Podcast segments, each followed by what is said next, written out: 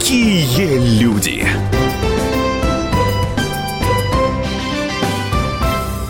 Здравствуйте, вы слушаете радио «Комсомольская правда». Это программа «Какие люди?». Меня зовут Александр Яковлев, и я с удовольствием и почтением представляю нашего сегодняшнего гостя. У нас в студии декан факультета журналистики Московского государственного университета имени Ломоносова, доктор филологических наук Елена Вартанова. Елена Леонидовна, здравствуйте, рады приветствовать вас в нашей студии. А, почти 10 лет вы возглавляете главный журфак страны. Без сомнения, главный журфак страны. Вот э, что прежде всего получилось сделать за эти 9 лет?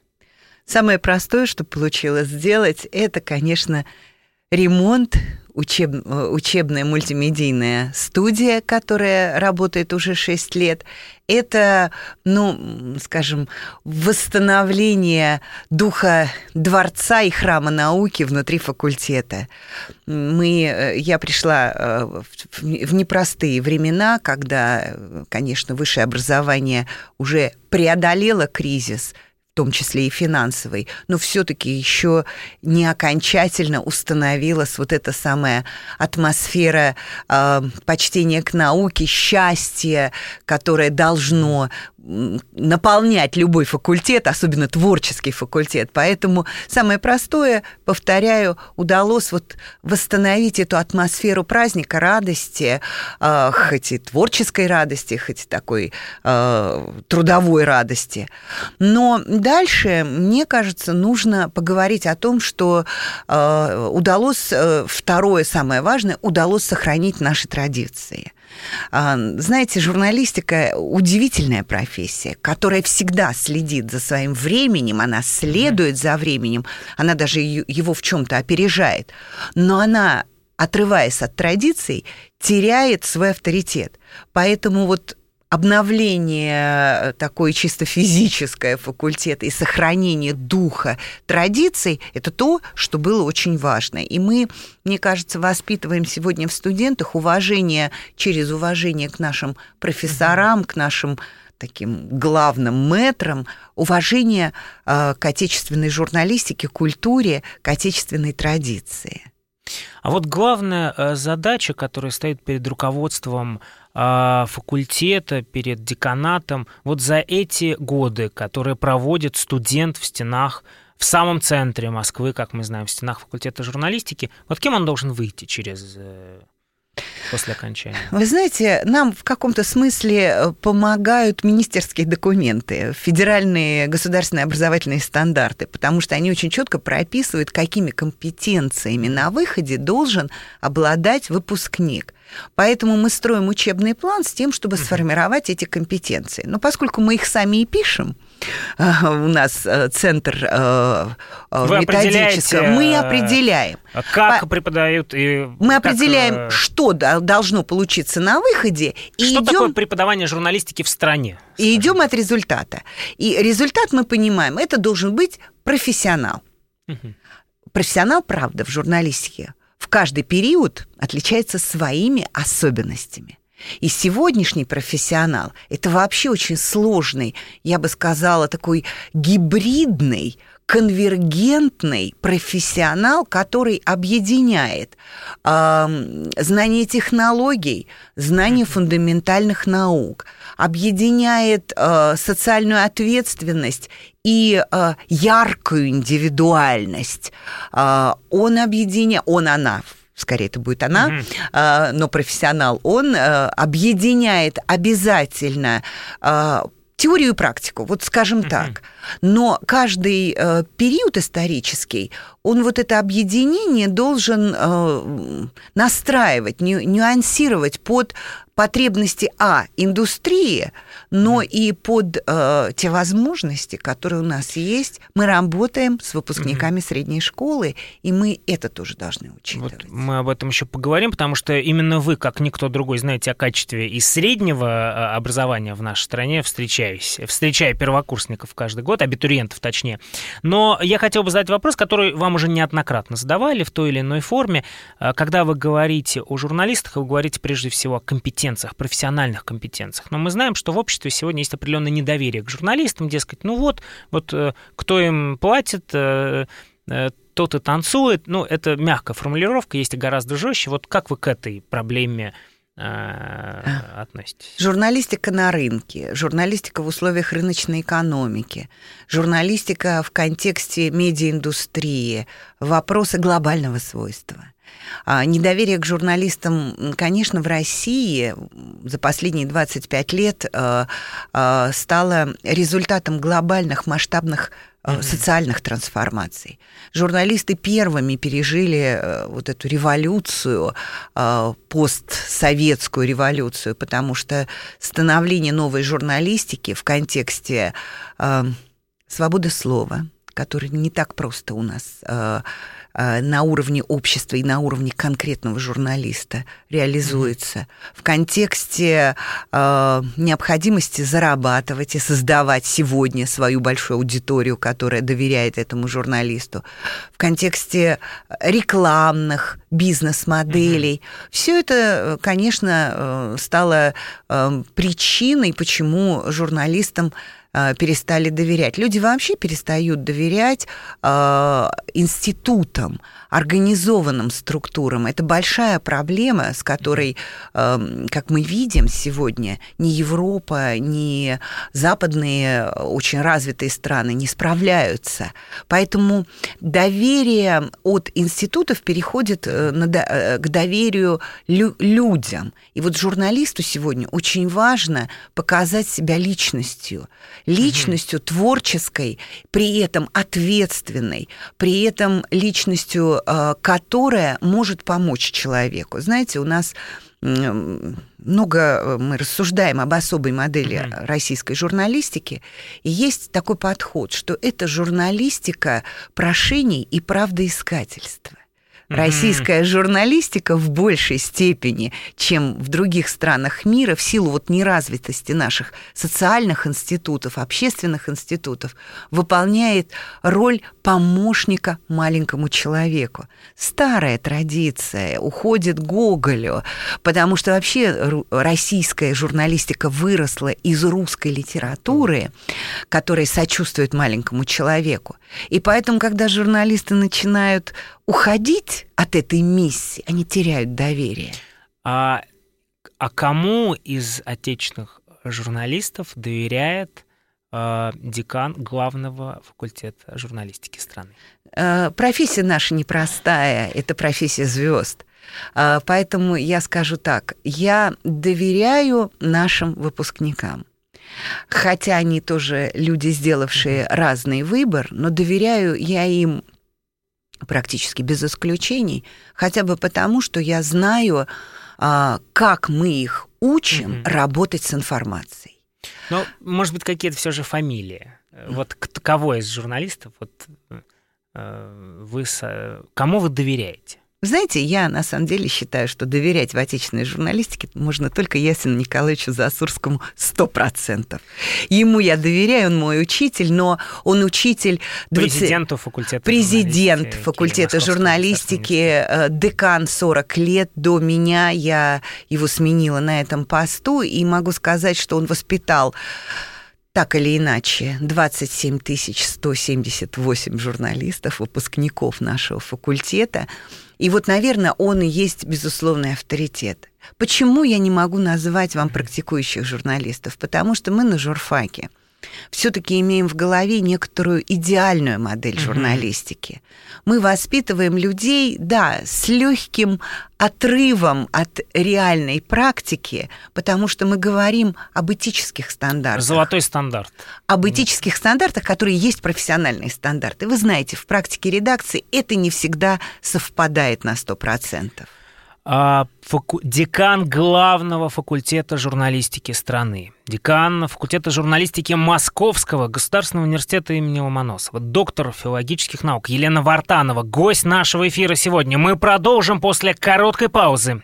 Не переключайтесь. Какие люди!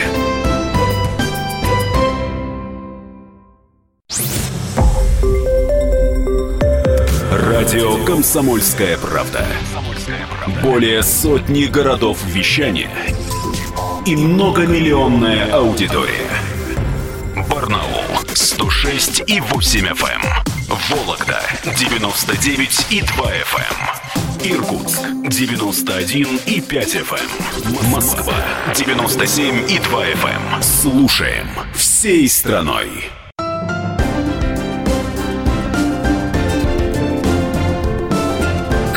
Какие люди!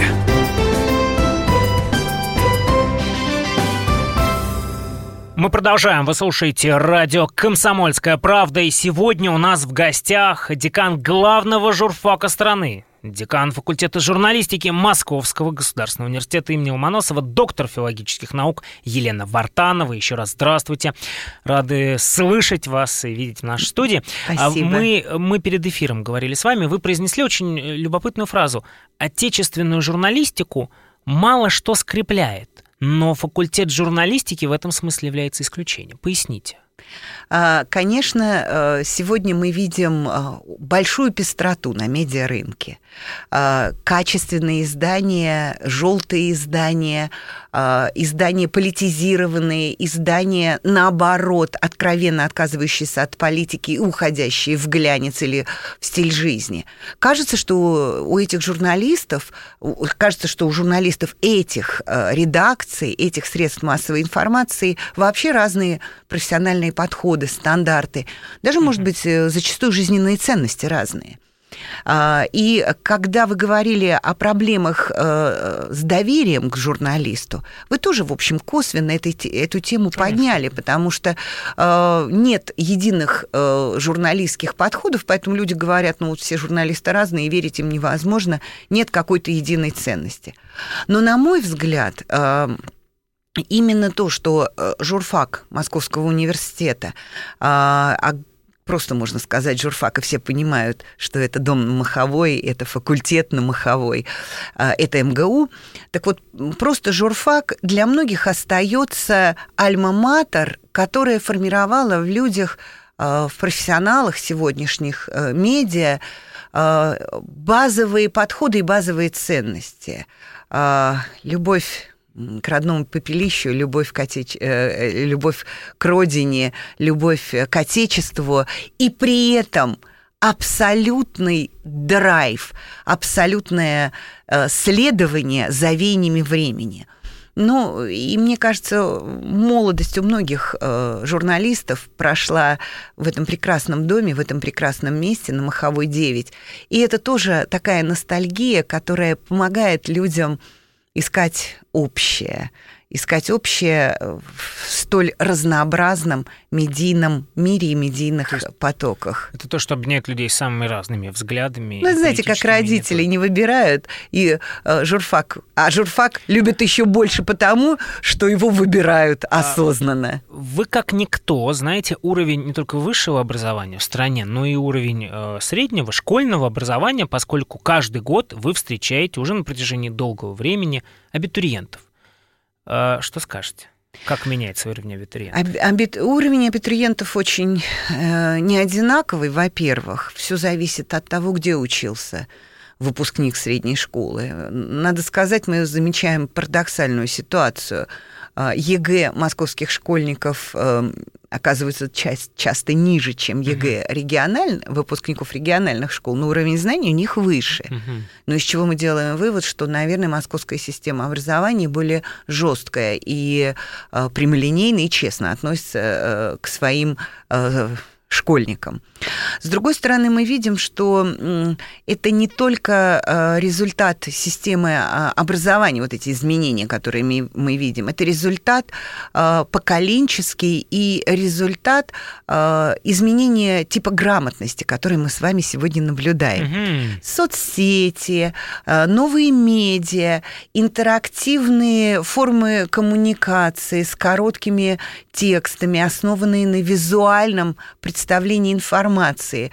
Все это, например, мне кажется, влияет на то, что ребята читают э, меньше длинных То есть текстов. клиповое сознание как-то часто называется. Вы знаете, я, я, бы, я бы про это говорила осторожно. Да, легко навесить ярлык клиповое сознание. У тебя клиповое сознание, мы скажем молодому человеку, он скажет, ну и, и хорошо. А на самом деле это не клиповое, конечно, сознание. Это э, пока такой э, способ Э, понимание информации, а вот что будет через 10, 20, 30 лет, зависит как раз от образовательных учреждений. Но это новый тип медиаграмотности. Станет ли тип медиаграмотности типом грамотности вообще? Угу. Это вопрос. Об этом нужно думать, делать исследования, которые мы, кстати, делаем. Но понятно, что медиа сегодня формирует новое отношение к миру, к познанию, и поэтому, конечно, ребята меньше читают. Э, прочитать им э, длинный роман, э, длинный в хорошем смысле, объемный, масштабный, историческое полотно типа «Войны и мира», конечно, сложно. Им трудно писать сложные тексты, хотя они очень хорошо могут выразить свои мысли через э, визуальные объекты, графики, э, фотографию, рисунок, э, даже какую-то мультипликацию. Поэтому надо учитывать, что вот они сегодня другие. Хуже или лучше, я думаю, лучше, потому что они быстрее мыслят, быстрее схватывают информацию, но им не хватает фундаментального знания. А при этом некоторые полагают, эксперты, что вообще нам необходима революция в школьном образовании, потому что сегодня главный принцип э, засунуть в голову ребенка огромное количество информации по всем направлениям. В итоге э, информация уже никуда не влезает, и очень часто в результате пустота. Вот как вы к таким оценкам э, системы э, школьного образования в нашей стране относитесь? Ну, опыт России показывает, что любые революционные изменения, особенно в школе, ведут, э, ведут к, к плохим результатам. Мы, конечно, за эволюционные изменения. И, извините, сегодня, конечно, надо, чтобы школьник знал фактуру он должен знать исторические э, персонажи, факты, он должен понимать, какие тенденции э, развития присутствуют, он должен знать базовые вещи из физики, химии, биологии, да, это так.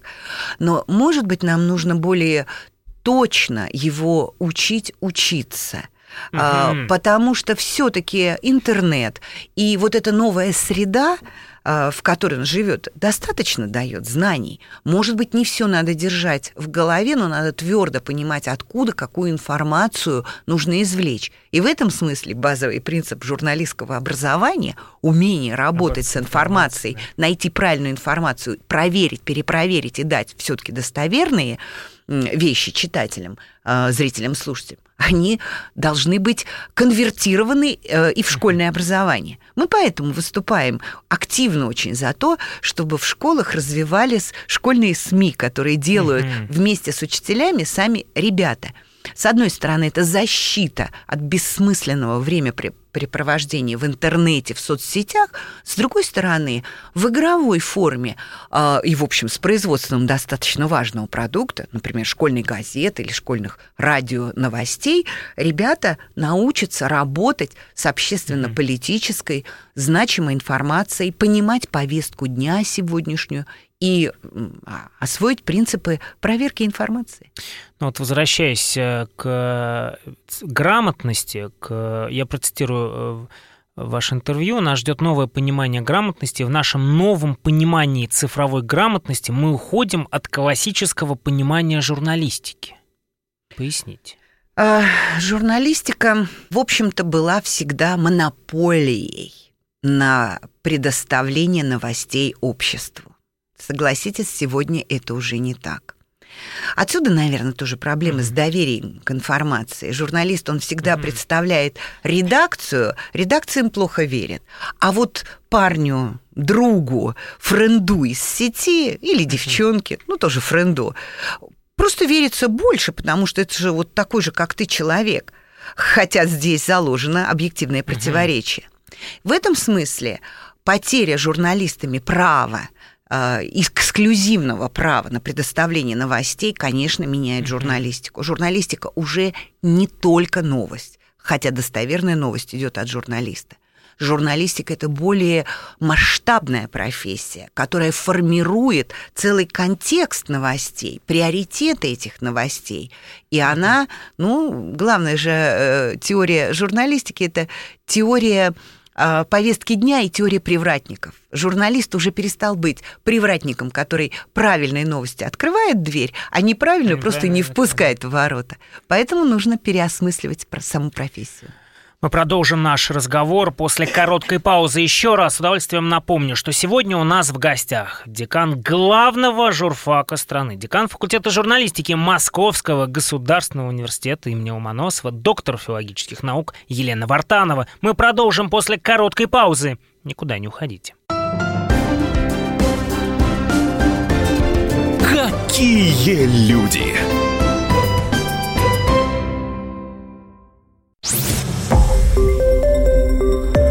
Радио «Комсомольская правда». Более сотни городов вещания и многомиллионная аудитория. Керчь 103 и 6 FM. Эм. Севастополь 107 и 7 FM. Эм. Симферополь 107 и 8 FM.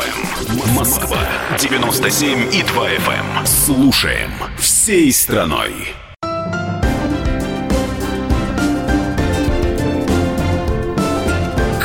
Какие люди!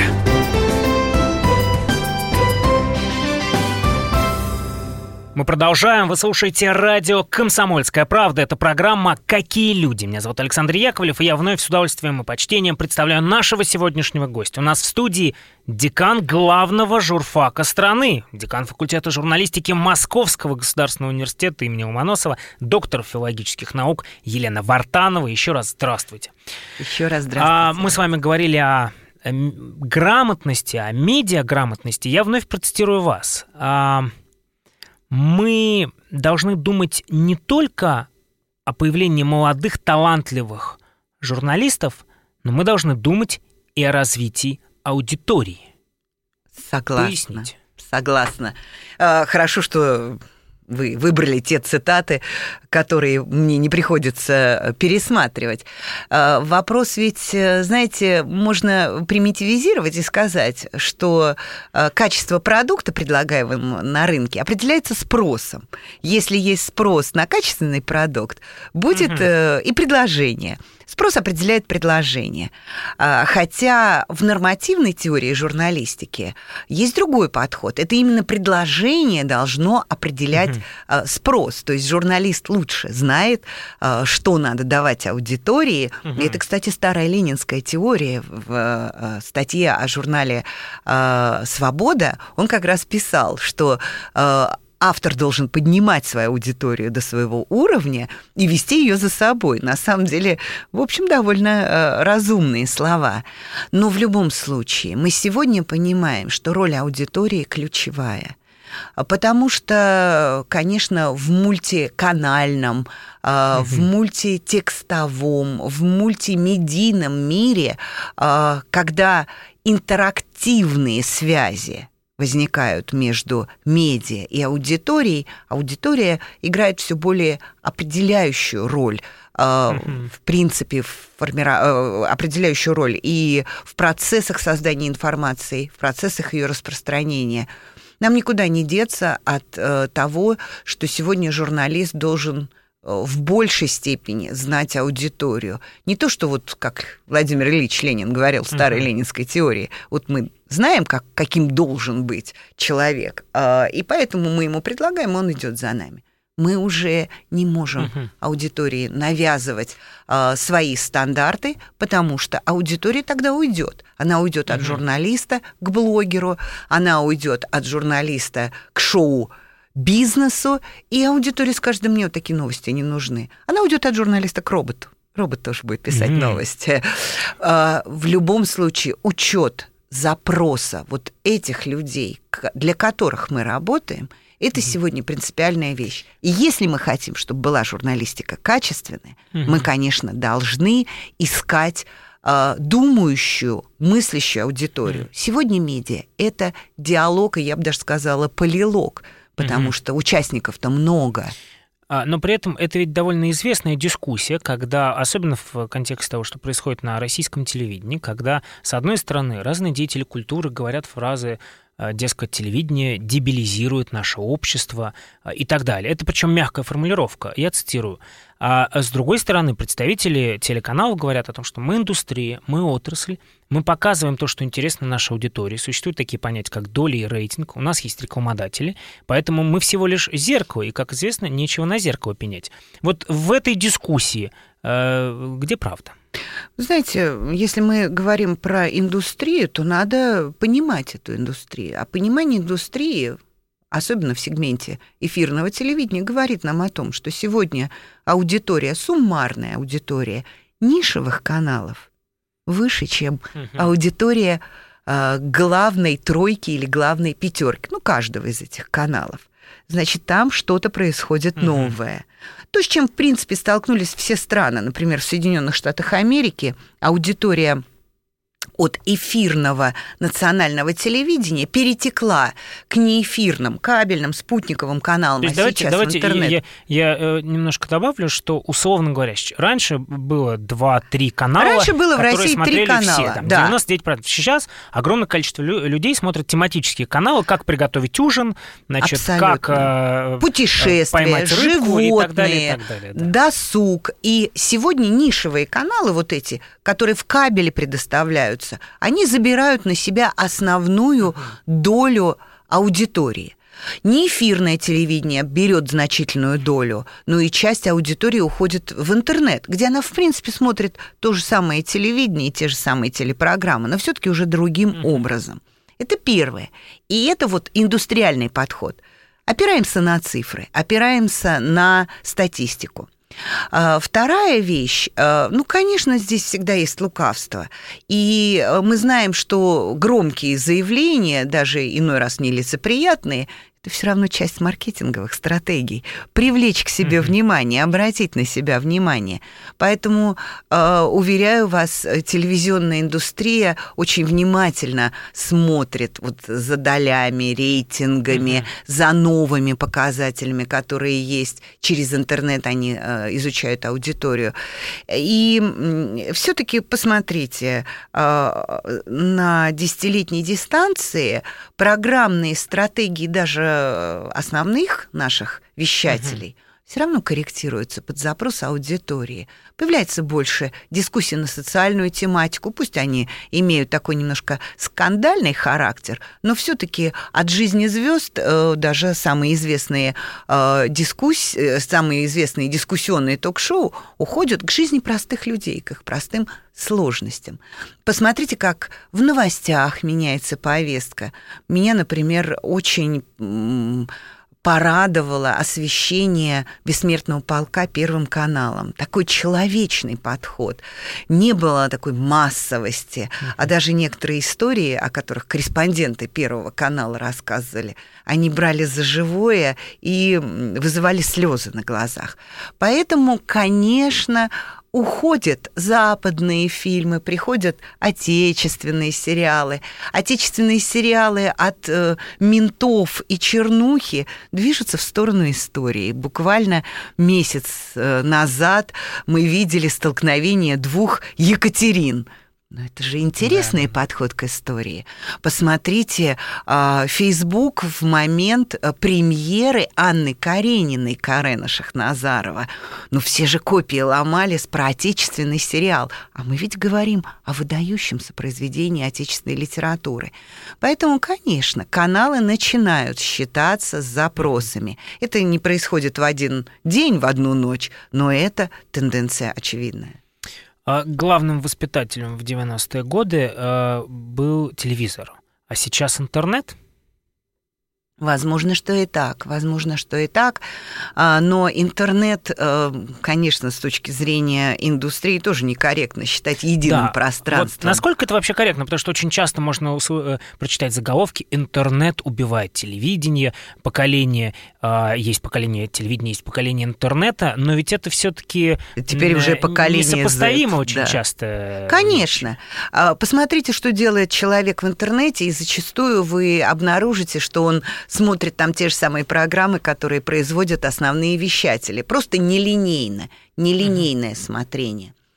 И с, с точки зрения молодежи я бы сказала, что следует оценить, а, а, куда же в интернете идут дети. Тогда получается, что это соцсети, это новое пространство, угу. в которых а, наши дети объединяют информацию, причем угу. подобранную очень индивидуально, сам под себя собираю, как будто бы я сам себе главный редактор сегодня каждый ребенок ему почему еще нужно mm-hmm. нужны знания о медиа потому что он сам выбирает те медиа которые будут стучаться к нему в ленту ну, помимо медиа, uh-huh. там еще друзья, там еще какие-то котики, еще какие-то э, досуговые истории.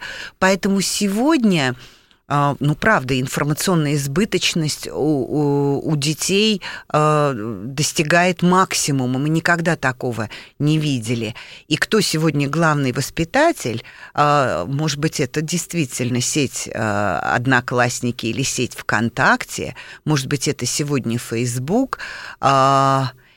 И вопрос в необходимости помощи сегодня еще более актуален чем в 90-е, когда детям достаточно было включить один из немногих каналов и сказать, смотри, тут все будет хорошо. До 16 и старше, вот тебе программа, и до свидания. А что сегодня он там смотрит? А, и получается, что сегодня воспитателем является соцсеть, лидеры мнений в этой соцсети, и это уже даже не журналисты. И это для нас тоже новый вызов. Почему мы должны профессию журналиста переосмысливать? А, ребенку нужна поддержка в соцсетях, и а, ребенок должен учиться пользоваться сетями угу. точно так же, как он учится переходить дорогу, чтобы не погибнуть под колесами летящих автомобилей.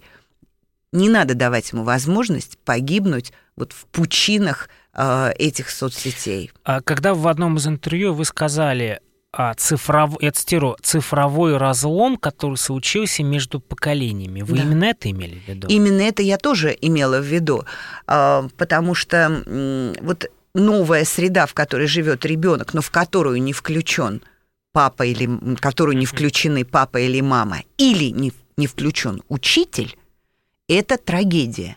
Мы видим недавно историю там, с самоубийствами детей, историю с какими-то подозрительными аккаунтами, mm-hmm. которые навязывают совершенно непонятные ценности и поведенческие модели. Значит, нужно вот это преодолевать. И здесь, э, наверное, ответственность все-таки на старшем поколении и на том, чтобы старшее поколение осознало эти новые вызовы. Помимо того, что мы обучаем журналистов, мы стремимся сегодня идти в средние школы мы развиваем программы медиаграмотности для школьников. Уже 8 лет проводим фестиваль школьных СМИ, а, когда мы выделяем лучшие школьные СМИ. Вы знаете, у нас был потрясающий случай на недавнем фестивале школьных СМИ, когда к нам пришла группа трети, четверо, третьеклассников, угу. создающих видеоблоги. Мы не могли, конечно, этих Это ребят. 9 лет. 9, да. даже там были восьмилетние да, э, дети, которые только начали учиться. У них уже потрясающие профессиональные блоги. Но какое содержание там? Вот вопрос. Мы продолжим наш разговор после короткой паузы. В гостях у нас сегодня декан главного журфака страны, декан факультета журналистики Московского государственного университета, доктор филологических наук Елена Вартанова. Мы продолжим совсем скоро. Никуда не уходите. Какие люди!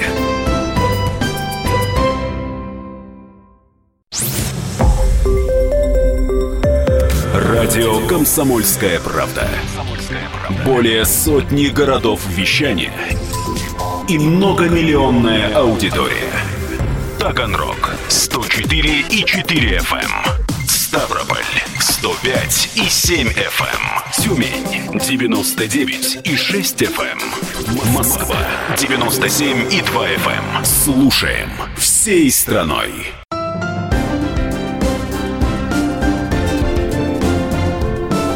Какие люди!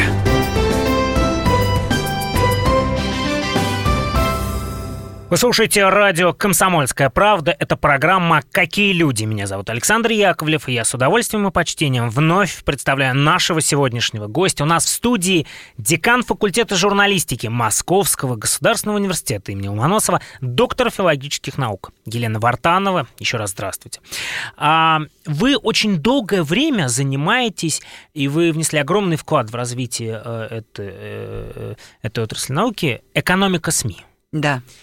И мы, конечно, постоянно сравниваем отечественные СМИ между собой, ведущие э, газеты, телеканалы, интернет-ресурсы. А вот насколько отечественные медиа конкурентоспособны на мировой арене? А, вы знаете, медиа всегда привязаны к своему языку. Языку той страны, в которой они существуют. Конкурировать с англоязычными СМИ очень сложно. Но мне кажется, с точки зрения а, сегодня визуального продукта, да. визуального продукта, у нас есть определенные э, преимущества, хотя, может быть, не, не тотальные. Угу. Все-таки отечественный кинематограф который очень близок нашему телевидению. Наше телевидение вообще uh-huh. очень киноцентрично. Uh-huh. Обратите внимание. Так вот, отечественное кино дает э, для документальных проектов, для проектов, э, связанных э, с отражением э, действительности, визуальным отражением действительности, очень хорошую основу. Но я думаю, что э, с точки зрения и, и фотографии, и в этом смысле э, хорошее подтверждение. Скажем, последние годы выпускники журфаков так или иначе представлены на World Press Photo и получают uh-huh. разного рода премии или в номинациях отмечены. Но я думаю, что с точки зрения текстового продукта нам, конечно, нужно помнить об особенностях э, нашей аудитории – мы любим новости, но не в такой степени, как дискуссии в журналистике, поэтому наша журналистика дискуссионна. Это не всегда нравится э, в американской традиции, но это более европейская традиция. Э, французы, немцы, британцы в своих э, газетах тоже много дискуссий, особенно в качественных газетах, uh-huh. очень, тоже очень много дискуссий имеют. Поэтому мы здесь, э, наверное, не столько конкурентоспособны, сколько находимся в русле европейской литературоцентричной традиции. Ну, еще одна очень важная тема э, – это вопрос правового регулирования отрасли в нашей стране. Очень э, много дискуссий по этому поводу. На ваш взгляд, как должно вести себя государство вот в этой сфере, э, а, и особенно с учетом той цифровой революции, свидетелями которой мы являемся. Вы знаете, правовое, правовое регулирование для СМИ хорошо, но недостаточно. Здесь очень важно подойти к комплексному пониманию того, что в науке называется медиаполитика. Угу. Сейчас э, есть такое слово, наши русисты мне с трудом его переводят на русский язык, стейкхолдер.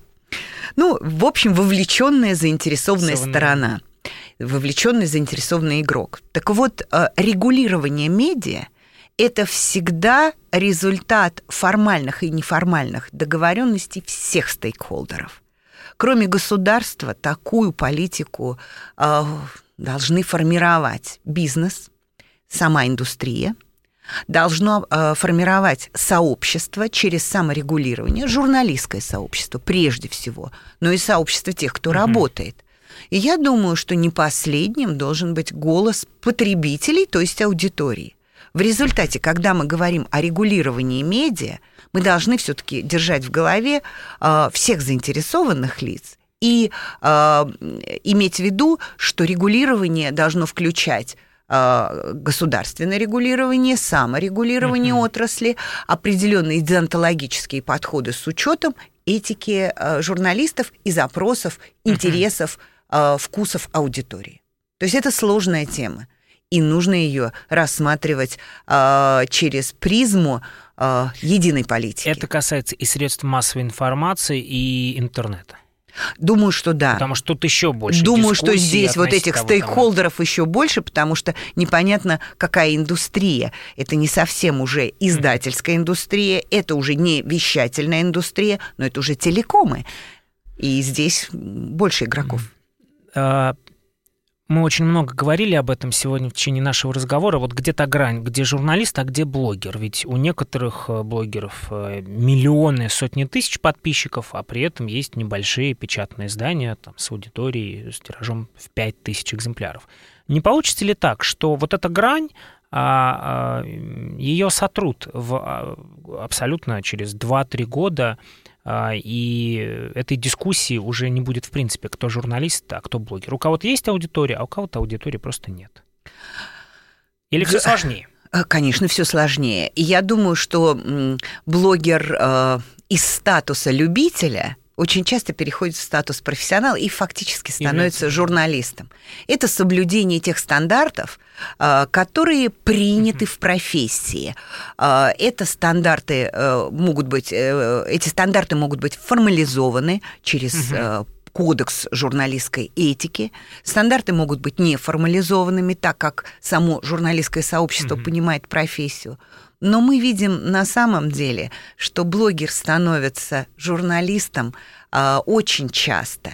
Э, именно потому, что он начинает, а, соблюдать стандарты, uh-huh. б, соблюдать законы, потому что э, он вынужден будет соблюдать, и с, он попадает в ту самую бизнес-модель. Он хочет зарабатывать деньги. Которая э, используется да. именно медиа. То есть рекламная бизнес-модель. Очень много тем мы сегодня затронули, но э, еще, наверное, одна из самых важных э, тем. Э, многие ведущие журналисты, которые очень часто приходят на факультет журналистики, говорят о том, что журналистика это не только профессия, это прежде всего ремесло, и очень важна постоянная коммуникация, общение с практиками. Вот эта коммуникация на факультете журналистики широко представлена.